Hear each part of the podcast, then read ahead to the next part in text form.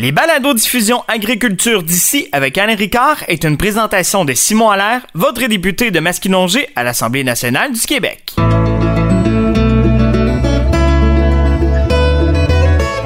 Votre agriculture d'ici avec Alain Ricard, je reçois Louise Villeneuve de la ferme L'Accueil de Saint-Étienne des Grèbes. Bienvenue Louise, merci d'être avec nous. Bonjour Alain, ça me fait plaisir d'être là. Tu exploites une ferme horticole à Saint-Étienne. Peux-tu nous faire un petit portrait de la ferme chez vous? En fait, Ferme L'Accueil a vu le jour en 1982, ce qui veut dire que l'année prochaine, ça va faire 40 ans que j'ai ma ferme. C'est une ferme que j'ai partie à zéro. Je sortais du cégep, puis c'était mon projet de vie, je peux le dire aujourd'hui, parce que 40 ans après, j'ai mis toute ma vie là-dessus pratiquement. Et puis, sur Ferme L'Accueil, on produit des fraises, des framboises, du maïs sucré, puis un petit potager de légumes pour compléter les besoins de légumes qu'on a au kiosque. C'est une ferme ou un kiosque de vente de proximité qu'on appelle, là? Oui, on a un kiosque à la ferme depuis le début, là. Tu parlais tantôt là, que tu sortais du cégep, tu as fait quoi comme formation? Moi, je détiens un DEC en technologie agricole et gestion d'entreprise au cégep à Victoriaville. Donc, on avait le choix entre option animale, option végétale. Moi, j'ai pris l'option production végétale. Donc, tu avais une bonne base pour partir à une entreprise. Oui. C'est quoi l'élément déclencheur qui a fait que tu as décidé d'aller dans cette production-là? Avant, ta famille faisait quoi dans la vie? Bien, à l'adolescence, c'est quoi le déclic qui a dit « je vais aller au cégep en agriculture »? Bien, le premier travail que j'ai fait, petite fille, j'étais cueilleuse de fraises. Là. Ah oui? Oui. Après ça, bien, j'ai fait mon cours, puis on rencontrait une conseillère en orientation, puis il y avait ça qui s'était mis dans les options, puis j'ai appliqué au cégep, là, puis j'ai été acceptée là, puis... J'ai suivi mon cours, puis j'ai embarqué dans ça. Là, sans te poser de questions, là, ça a bien été. Puis, ouais, tu sais, Bon, il fallait que je fasse un choix, j'ai choisi ça, puis ça a bien été. Ça fait 39 ans que ça dure. Oui, c'est ça. C'est vraiment un choix de carrière. Et femme de carrière aussi, femme propriétaire d'une ferme. Est-ce que c'est plus difficile pour une femme que pour un homme d'être propriétaire d'une ferme? Bien, je te dirais que quand j'ai parti mon projet dans les années 80, oui, c'était un peu plus difficile, mais il y a des gens qui ont cru à moi parce que j'ai été capable d'avoir accès à ce que j'ai eu de besoin comme financement pour partir mon projet, là. T'avais un conjoint aussi qui travaillait à l'extérieur. Oui, c'est ça. Mon conjoint, Gaëtan, lui avait un emploi, là, il travaillait en plomberie à l'époque. Il travaillait à l'extérieur, fait que... en ayant le soutien de mon conjoint parce qu'il y avait un salaire, là, fait que... Ça permet de passer à travers les premières années. Oui, effectivement, là, quand tu pars une entreprise complètement à zéro, les premières années, ben tu sais, faut que tu t'installes, là. Dans la production maraîchère, faut tout qu'on établisse notre marché nous autres mêmes, mais tu sais, il n'y a rien de fait d'avance, faut tout le développer, le marché, là. Puis là, quand tu pars à zéro aussi, t'as pas investi dans le plus gros équipement, il faut que tu pars avec... le minimum requis. Puis t'as pas de clientèle encore non plus, là. T'as pas de clientèle. Tu sais, moi, j'ai parti avec un petit kiosque, c'était à peu près 8x8, là, avec un panneau sur haut en avant. Fait que fallait se faire connaître, puis tout monter l'entreprise aussi, tout l'appareil de production, réussir...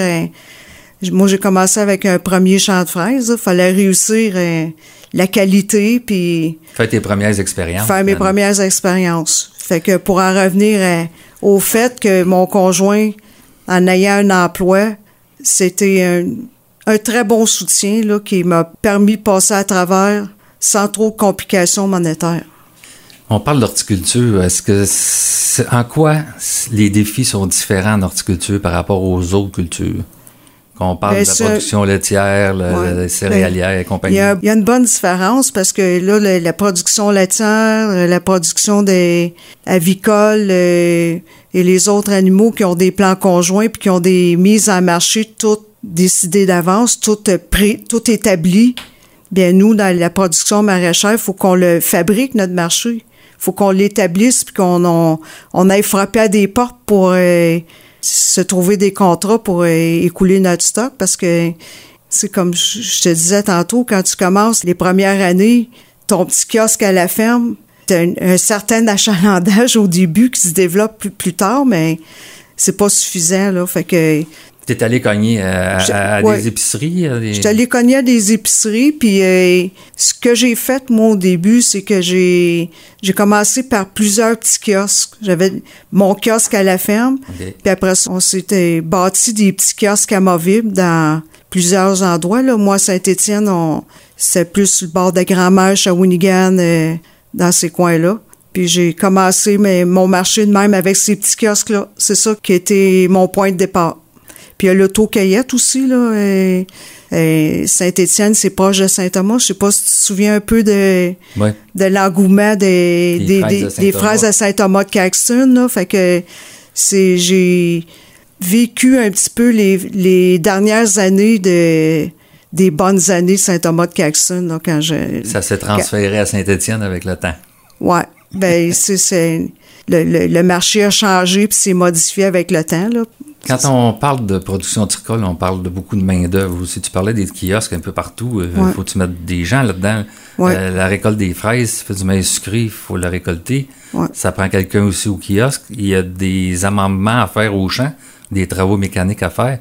La main-d'œuvre agricole dans tout ça, qu'est-ce que ça a l'air en horticulture? Quand j'ai commencé, à l'époque, c'était...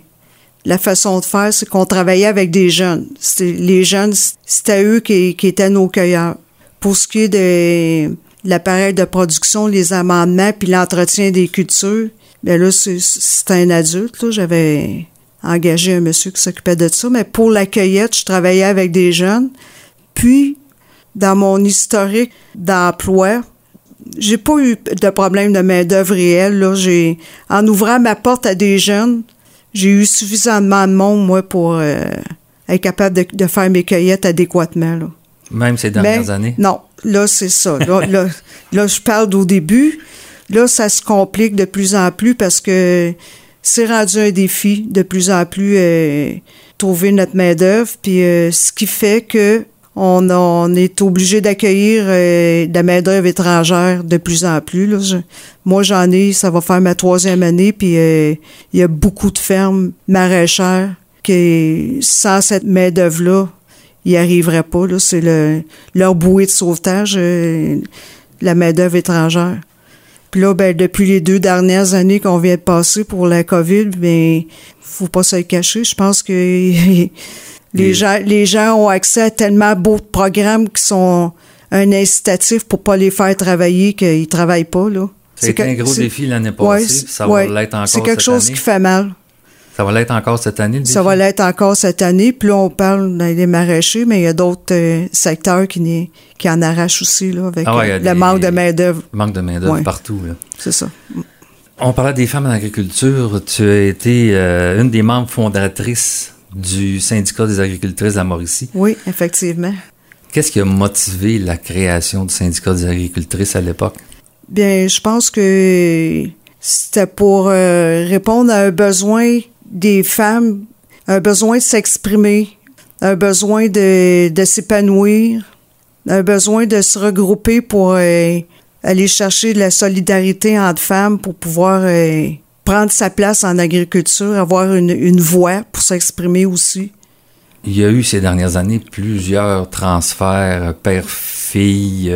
Il y a des femmes comme toi qui sont devenues propriétaires uniques de fermes. On voyait pas ça dans les années 60. Là. Non, ça c'est... Je suis bien fière de ça, moi. Dans les années 80, on a commencé à en voir un peu. Puis là, aujourd'hui, je pense qu'il y en a de plus en plus. Il y a de plus en plus de femmes qui s'établissent en agriculture. L'accès pour l'emprunt est là. Les mentalités ont changé. Les parents sont ouverts à transférer leurs fermes à leurs filles. Puis beaucoup de filles aussi qui sont formées en agriculture, là. Puis les institutions... sont formées en administration aussi. Oui. Les institutions financières sont là pour soutenir les jeunes femmes de plus en plus. Ils sont plus ouverts qu'à l'époque. Oui. Puis je pense qu'on le voit, là, c'est une réalité. Il y a beaucoup de femmes qui s'établissent ou qui deviennent copropriétaires d'entreprises agricoles, là. On peut faire le parallèle aussi avec d'autres métiers non traditionnels de femmes depuis les 40 dernières années. Sauf c'est ça, la porte s'ouvre de plus en plus pour ces métiers-là aux femmes. Puis il y a des femmes qui sont intéressées puis qui s'épanouissent dans ces métiers-là puis qui réussissent très bien, performent dans ces métiers-là. Mais là, en agriculture, il s'agit d'être propriétaire de sa ferme, actionnaire de sa ferme, gérer une ferme. Oui, parce qu'il faut se le dire, là, la dimension des fermes a beaucoup changé aussi depuis les années 80. Là, on a des grosses entreprises qui font l'achat de ça. C'est t'as des actions, puis des transactions compliquées, là. Parfois, il y a plusieurs propriétaires, deux fils qui se sont établis, puis là, les petits-enfants arrivent par-dessus. Ouais. Alors là, on achète les voisins, puis à un moment donné, c'est une grosse gestion pour ces femmes-là. Ouais. Puis c'est du gros capital qui est investi. Oui, ça, le principe d'acheter des voisins, puis acheter des voisins, tu t'éloignes un peu de ce qu'on appelait la ferme familiale des belles années 80. Je pense qu'il y a des producteurs qui s'ennuient de ça. Le modèle, la ferme familiale d'autrefois, puis ça fait l'affaire à d'autres gens aussi, là. Oui, il y en a pour tous les goûts, finalement. Oui, c'est ça. Mais il y a de moins en moins de petites fermes. Ben, il y a de moins en moins de petites fermes, mais... Un jeune de la relève qui veut s'établir, idéalement, c'est de s'acheter une petite ferme et partir un peu comme tu as fait avec une petite production de proximité. Oui. Je pense qu'il y a une tendance à revenir aux petites fermes dans le maraîcher, en tout cas, là. On en voit de plus en plus. Oui, il y a un engouement pour les jeunes, pour s'établir sur les petites fermes. D'abord, premièrement, les grosses fermes, c'est pas nécessairement accessible pour un jeune, là. Non. Je parle du montant de la ferme, là. Oui. Fait que je pense que, justement, on disait que les mentalités changent. Bien, les jeunes sont prêts à partir plus petits puis faire un compromis. Ils vont vivre plus une vie... une meilleure qualité de vie. Une meilleure qualité de vie puis une simplicité volontaire. À ce point-là? Oh, ben oui. Je pense que des jeunes qui se contentent de moins. Se contentent de moins pour réussir leur première année, là. Une chose qu'on entendait souvent, les agriculteurs se promènent avec des gros tracteurs, ils ont des belles maisons, ils ont une grosse terre. Les agriculteurs sont riches. Est-ce que c'est vrai, ça? Pas dans le domaine des maraîchers. Peut-être dans le domaine des productions animales plus. Dans le domaine des maraîchers, oui, il y a des fermes qui ont des gros tracteurs, mais c'est pas la majorité. Puis il n'y a pas tant de richesse que ça. On vit bien. Plusieurs personnes vivent bien dans ce domaine-là. Il y en a quelques-uns qui vivent très bien, puis d'autres qui vivent plus pauvrement, là. La production maraîchère, c'est pas évident. Oui, il y a des aléas climatiques. Les aléas climatiques sont bel et bien présents. C'est connu, là. On est en période de changement climatique, puis on les subit, les changements climatiques, là. Nos références climatiques qu'on avait il y a quelques années sont plus là. On a des printemps qui arrivent tôt, qui déclenchent le départ de la végétation. Après ça, on a des sécheresses, on a beaucoup de déséquilibre dans la saison. Trop d'eau, trop de sécheresse. Ouais, il y a beaucoup de variations extrêmes. Ce qu'on n'avait pas. Là, avant, c'était beaucoup plus équilibré que ça. Maintenant, chaque année, on ne sait pas... ce qui nous perd au bout du nez, là. Puis cette année, c'en est un exemple, là. On est encore en sécheresse comme l'année passée. Ouais. À date, on a toujours réussi à passer au travers, là, parce que Dame Nature, elle nous envoie des petits coups, mais Dame Nature, elle se reprend aussi, puis elle nous en envoie des bons, là, fait que... Il y a des agriculteurs qui ont dû s'ajuster aussi, des systèmes d'irrigation. Ah oui, ça, t'as pas le choix, là. Il faut suivre le rythme de la météo, là, c'est... Avec des sécheresses, ça prend un système d'irrigation, là, c'est comme un indispensable, là. Dans le domaine maraîcher, ça prend un système d'irrigation. Quand c'est pas 2-3, quand t'as deux terres à différentes adresses? Ben, si t'as deux terres à différentes adresses, comme dans mon cas, où t'as des étangs d'irrigation, puis tout l'équipement qu'il faut. Un investissement pratiquement obligatoire, l'eau, là, pour une entreprise maraîchère. Oui, surtout les fraises, d'eau. Ça fait des belles petites fraises dures. Ça fait des petites fraises dures, puis les framboises, c'est la même chose. C'est comme les petits fruits, ça a un gros besoin en eau. Surtout quand c'est la période de floraison, là.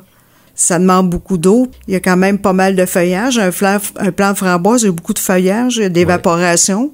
Puis le fruit demande beaucoup d'eau. On va avoir des bonnes fraises juteuses, ça prend de l'eau. Même chose pour les framboises. Ça va faire 40 ans l'année prochaine que tu es en production. Oui. Plan de retraite en vue? On commence à penser un plan de retraite. Oui, j'ai quelque chose en vue, là. J'ai des gens qui sont intéressés par mon entreprise. Il n'y a rien de concret. On est en pourparlers. Ça ne sera pas pour l'année prochaine, mais on est en train de regarder pour préparer, intéresser quelqu'un à notre entreprise. Fait que psychologiquement parlant, tu es prête à prendre ta retraite bientôt. Oui. Oui, mais... Il y a une petite hésitation. Oui, mais c'est parce que quand tu as eu une entreprise comme ça pendant 40 ans, premièrement, pour réussir dans notre domaine, il faut que tu aies la passion de ton métier absolument, là, parce que ça te prend de la rigueur, puis ça prend beaucoup d'énergie. Puis tu sais, il faut que tu t'impliques pratiquement corps et âme là, pour réussir ça. 7 jours par semaine, tout l'été. On est dans le champ tout l'été, puis on est... à impliquer des grosses heures à chaque jour. Fait que c'est comme un mode de vie, là. Quand tu as réussi ça, c'est parce que tu avais la passion de ce que tu faisais.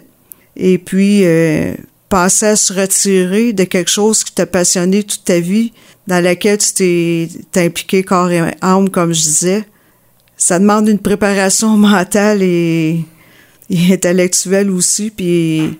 On rumine ça quelques années. Quelques années, puis tu sais, passer à... Quoi faire après, là? La question. La question, oui. Qu'est-ce que tu vas faire de tes journées en plein été au lieu de passer 12 heures au champ? Je vais profiter de mon été. Qu'est-ce que j'ai jamais fait?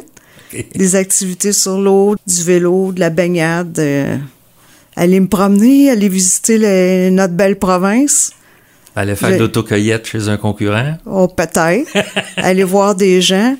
Mais c'est sûr que je vais...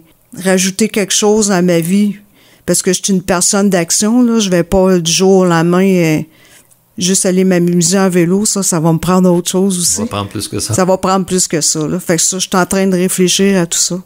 Parce que physiquement, là, t'es active toute la journée. Oui. T'es intellectuellement aussi sollicité. Il y a plein de gens qui viennent vous voir. Oui. Ça, c'est vrai l'été, puis c'est vrai l'hiver aussi. L'hiver, on planifie... On a la tête dans cette entreprise-là à l'année. Ça meuble ton esprit, ça meuble ta façon de penser, ça meuble ta vie. Tu sais, vendre une affaire comme ça, c'est un gros morceau là, que tu enlèves de ta vie, de ta passion, puis faut préparer ça. Faut que ça se fasse un peu d'avance. Oui. Moi, je le prépare, puis je suis certaine que je vais réussir ma retraite. En mettant des belles choses dans ma vie. Bien, je te remercie beaucoup d'avoir donné ton opinion sur différents sujets concernant notre agriculture d'ici. Ça m'a fait grandement plaisir. Je te souhaite une bonne retraite à venir, mais pas encore arrivée. Merci bien. Merci Alain.